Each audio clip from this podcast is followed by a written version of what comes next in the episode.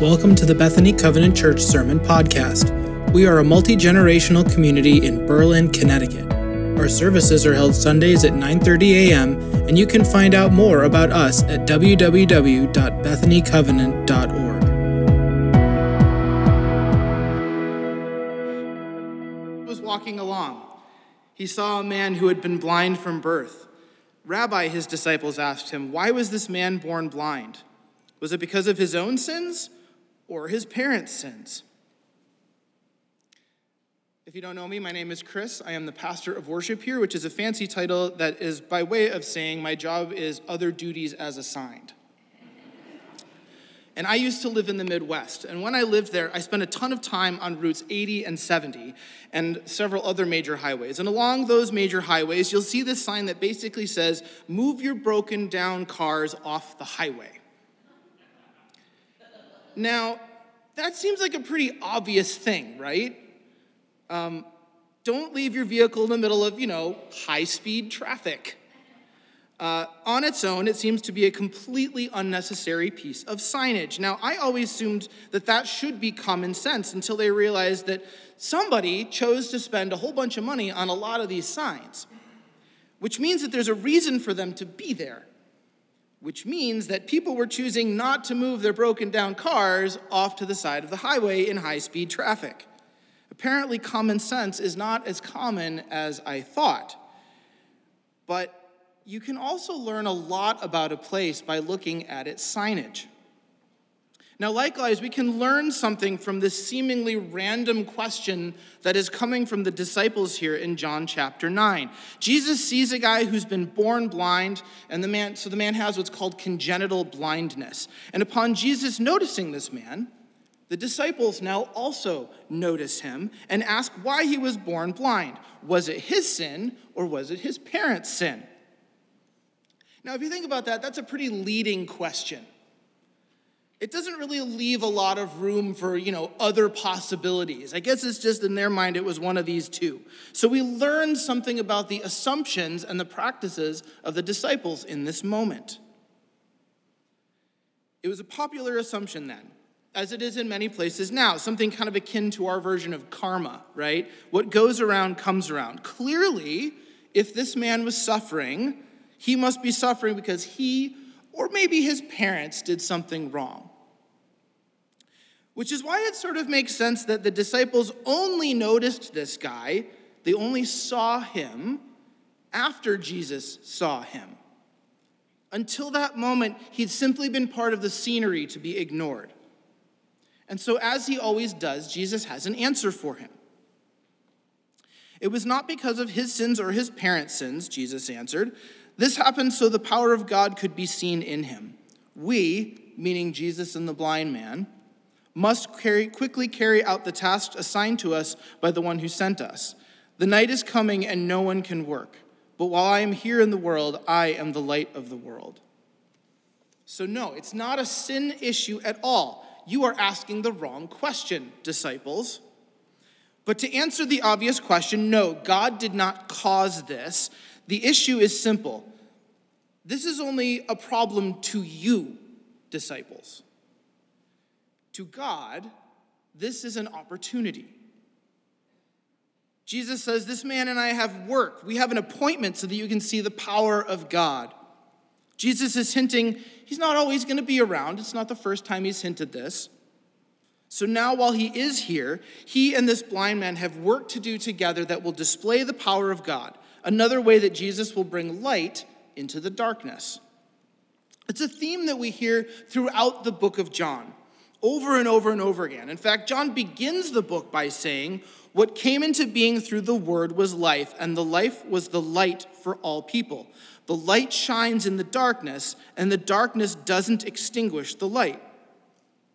So, the word of God, what John calls the Logos, came to bring light into a dark world. And then in chapter 8, a little bit before this, in the, uh, from our passage, Jesus declares, I am the light of the world. Whoever follows me won't walk in darkness, but will have the light of life.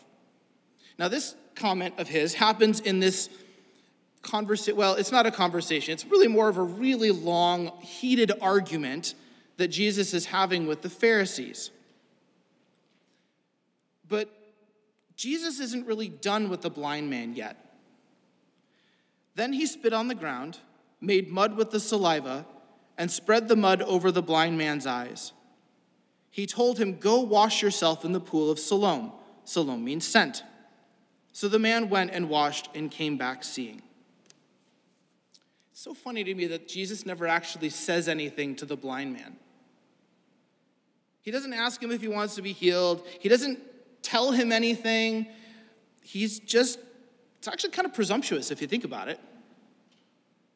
The man is almost a prop in this scene. He's just sitting there and he's looking back and forth between these people who are kind of standing over him, talking about him, who are trying to figure out why are you the way you are, but not you? Why is this thing the way he is? But then Jesus spits in the dirt makes some mud, and then he spreads the mud on the man's eyes and he sends him to go wash his eyes. And without a word, the man just does it. I want to lay out just a little bit of context for us right now because to understand what's going on here, what's happening here, we need to zoom out just a little bit.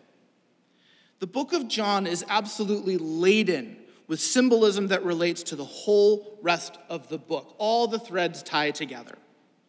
In almost every chapter, for example, we get a both veiled or maybe not so veiled reference to creation. The book starts out with that, if you remember from last week. Now, this passage, the story of the blind man in chapter 9, takes place following the events of chapter 7 and 8. Yes, I too can count. In those chapters, we find that Jesus has gone to the Feast of Tabernacles in Jerusalem. It's a yearly feast, a celebration that's meant to remind the Hebrew people of their time in the wilderness during the Exodus out of Egypt. Remember Charlton Heston, Ten Commandments, that thing. People are encouraged to pilgrimage to Jerusalem together, which, by the way, is why we have the Psalms of Ascent. They were meant to be sung on the journey to Jerusalem. Now, not everybody could make it, but many did. So, in the centerpiece of this festival, which lasts a little over a week, families would build these sort of ramshackle tent like structures and then were encouraged to spend as much of their time in those structures as possible. At the very least, they were included to make sure you eat all of your meals in that shelter. It would remind them of their journey in the wilderness, these sort of temporary structures and then how God provided for them in the wilderness with manna and quail. Every morning of the festival, a priest would go down to one of the only sources of living water, which is moving, clear, potable water in Jerusalem, which was the cistern that had been dug out of uh, the ground to hold the runoff of a natural spring that was nearby during one of the sieges of Jerusalem. Now, this was considered a sacred place. It was a source of life for Jerusalem throughout the city's long history. And the priest would take this gold pitcher from the font and he'd bring it back to the temple, chanting, With joy you will drink deeply from the fountain of salvation, which is a verse from chapter 12 of the book of Isaiah, which we heard read earlier. The ritual was called the drawing out of water to symbolize the pouring out of the Ruach HaKodesh meaning the Holy Spirit, the breath of God, the only true source of light sent from above. And this place was called the Pool of Siloam.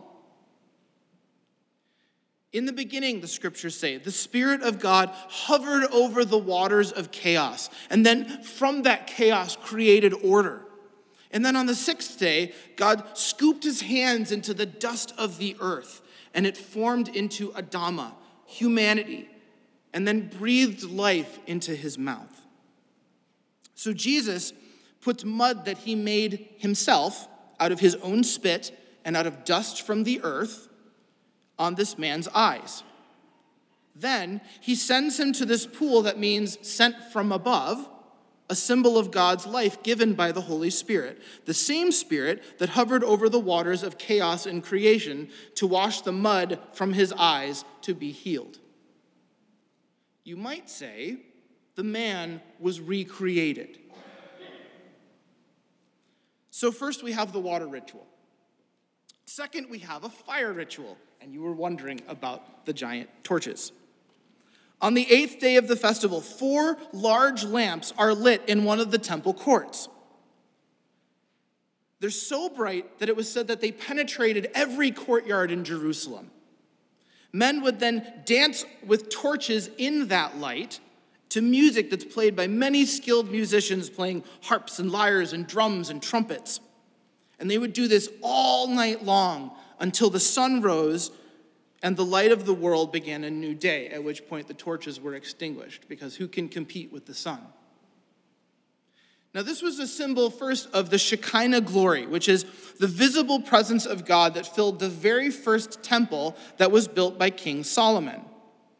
But it was also meant to remind the people that God was coming to bring light into the lives of all nations who were spiritually dwelling in darkness, who needed a great light a light in the darkness for the whole world. And it's at this moment near the end of the festival, when the torches were extinguished, that Jesus would have said, I am the light of the world. But this is only the start of all of this, because the man who was born blind now returns home. His neighbors and others who knew him as a blind beggar asked each other, isn't this the man who used to sit and beg? Some said he was, and others said, No, he just looks like him. But the beggar kept saying, Yes, I am the same one. Isn't it funny how nobody ever talks to this guy? The neighbors just argue like he's not there, just like the disciples said. And the whole time he's standing there going, Oh, hey, it's me. They asked, Who healed you? What happened? Okay, finally, we're now talking to him.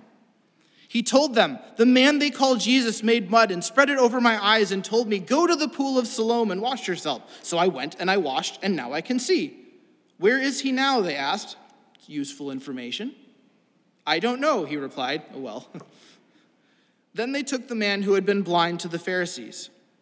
Now Jesus made the mud and smeared it on the man's eyes on a Sabbath day. Okay. So, in addition to being both a symbolic and a very real source of life in Jerusalem, the Pool of Siloam was also something called a mikvah, which is to say, it's a place of ritual cleansing.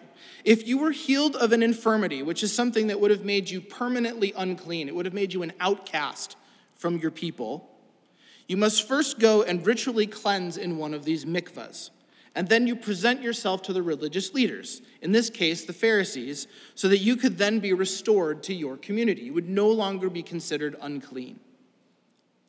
Now, I want to make sure I point this out before we get too far into this. The man's community, no matter their disagreement about who he is or where he's come from or whatever, they rally around him and they bring him to get this done. They are glad to have him back.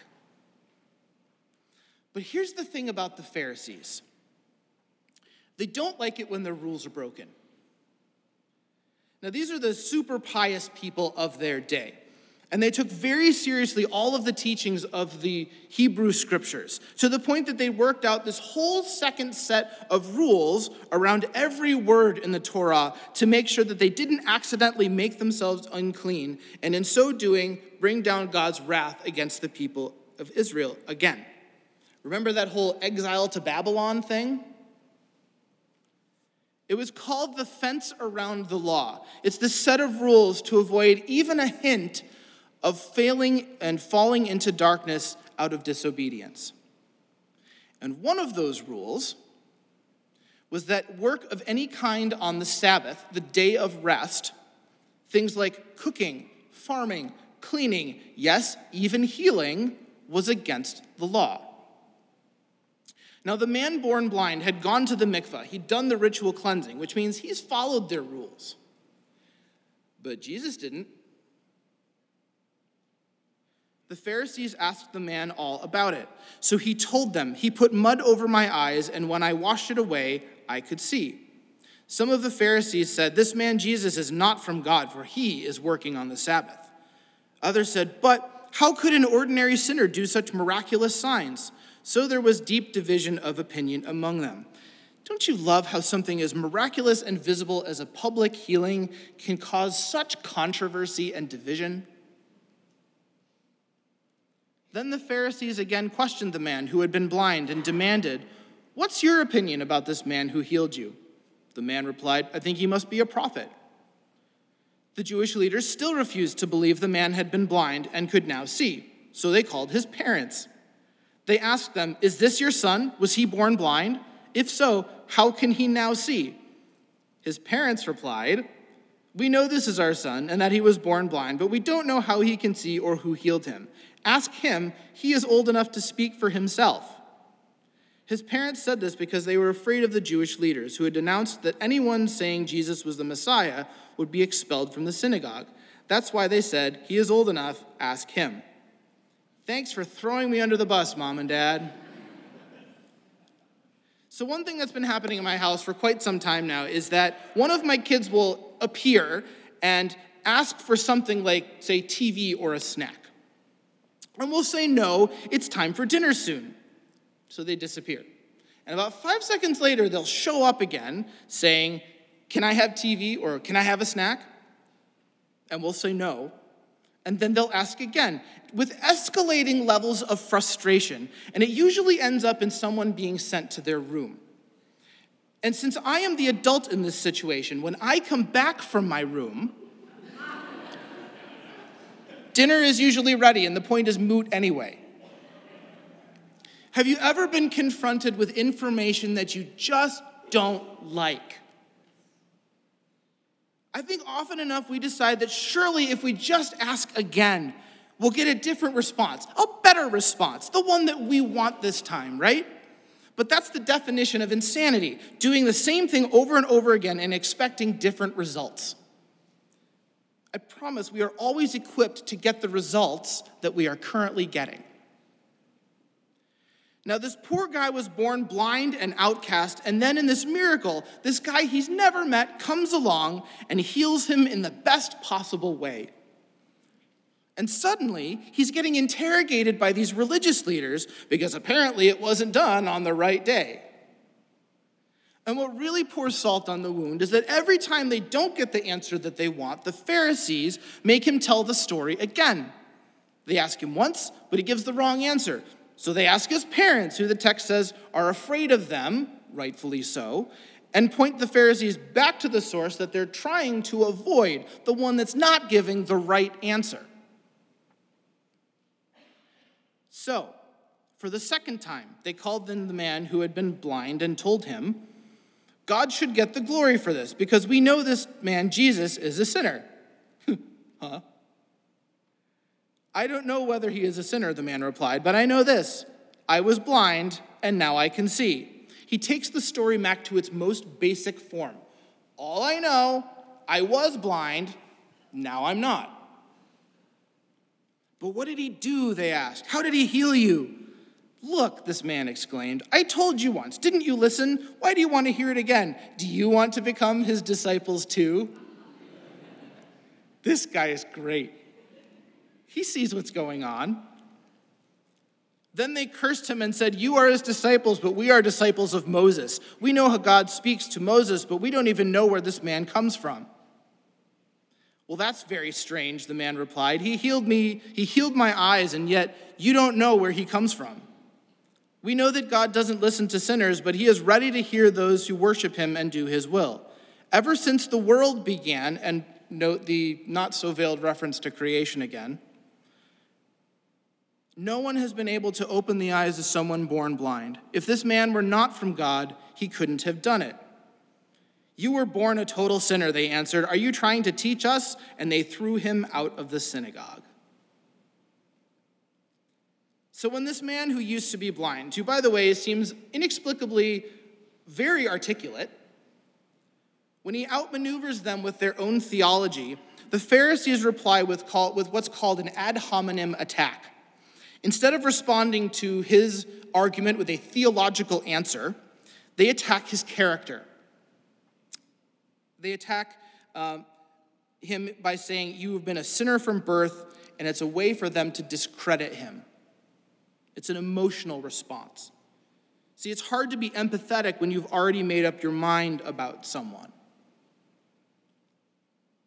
Isn't it interesting that we're back to where we started?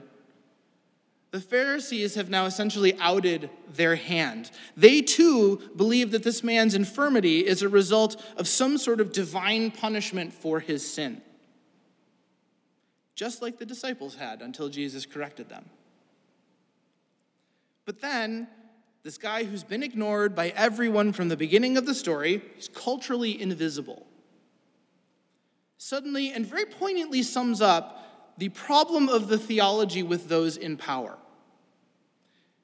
It turns out that the man born blind was not just a prop for Jesus to heal as a visible example, because what he's saying kind of makes sense, right? Ironically, it's the formerly blind man who has the clearest vision of who God is and what God is about. When Jesus heard what had happened, he found the man and asked, Do you believe in the Son of Man?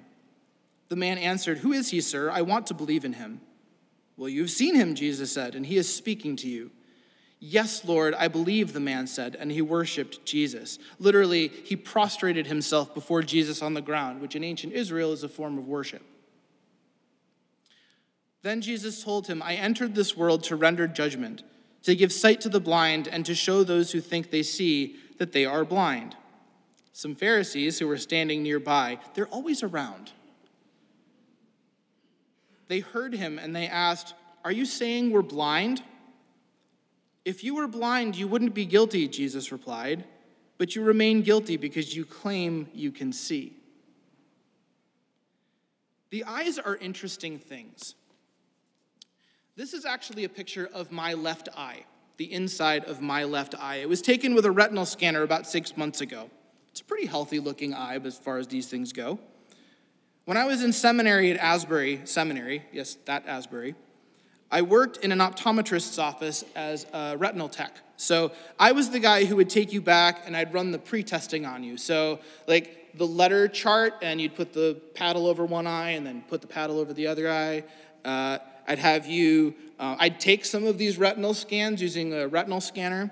I'd have you read that little book of uh, color blindness tests. And of course, everybody's favorite, the little puff of air test, right, to get your eye pressure. That was always fun. I liked that one. There's a lot of ways that we can stop seeing properly. The most common of which, of course, is refractive error and astigmatism, which basically means you don't have the ability to focus properly or your eye is not quite the right shape. So we get glasses or contacts. Then there's like macular degeneration, which can lead to a loss of sight when the macula starts to fall apart.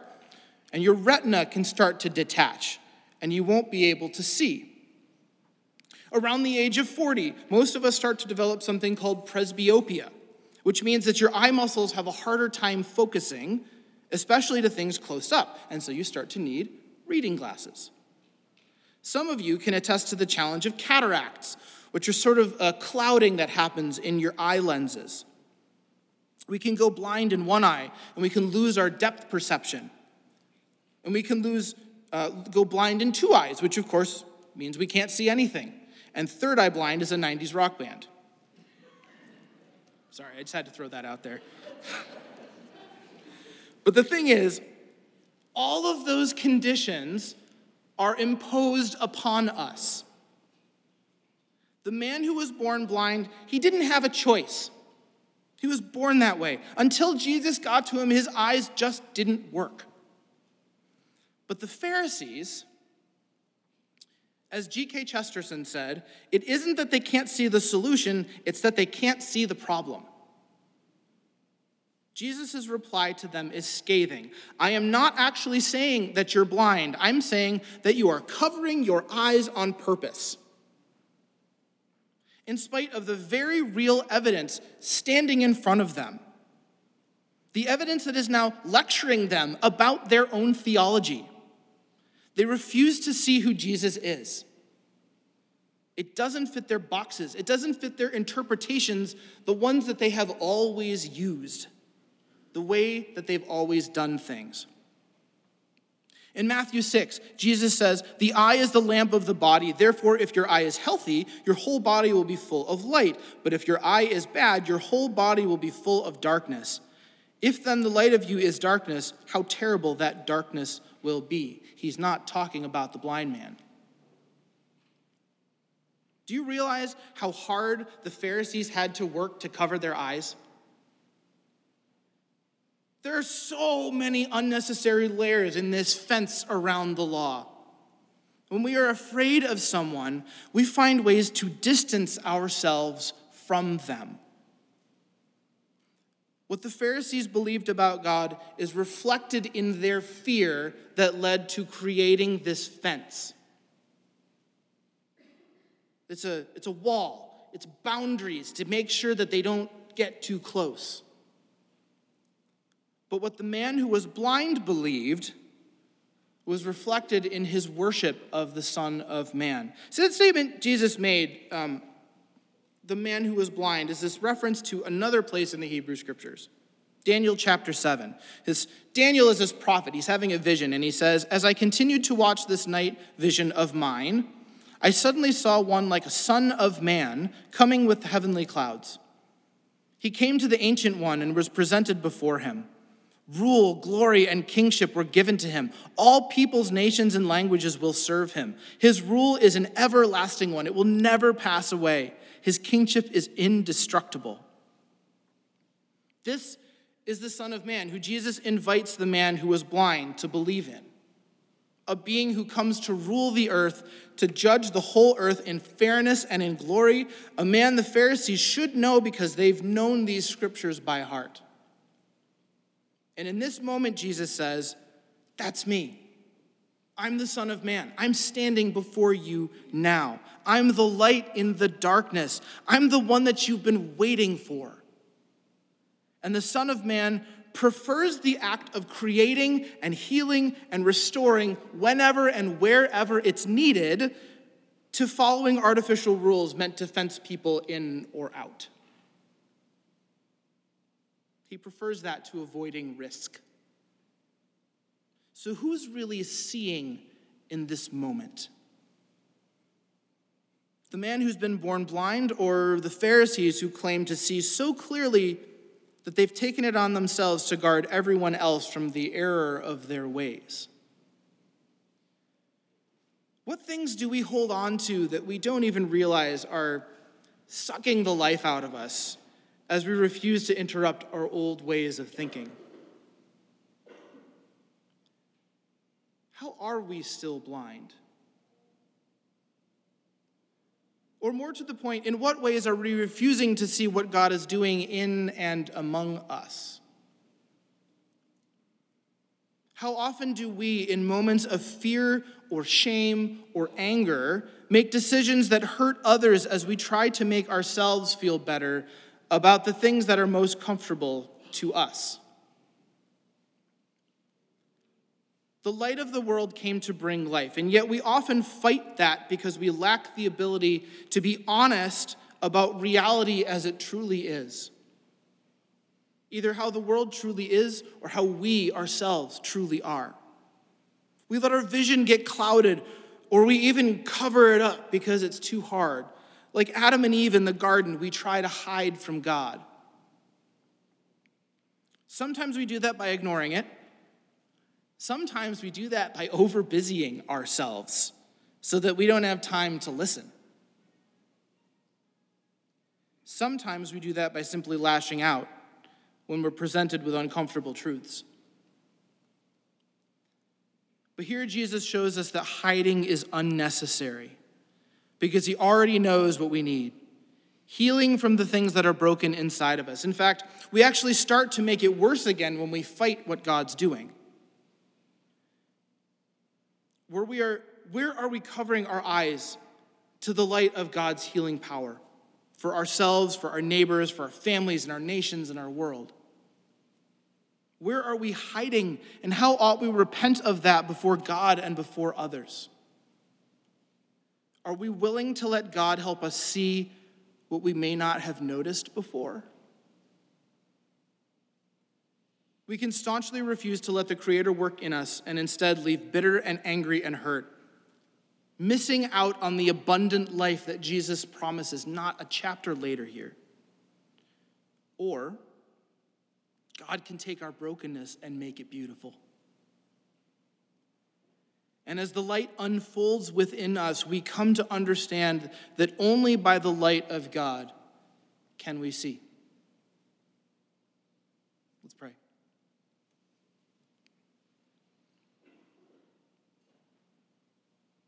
Divine Spirit, open our eyes that we may see. Help us to know you better as you come to us and you, you offer healing.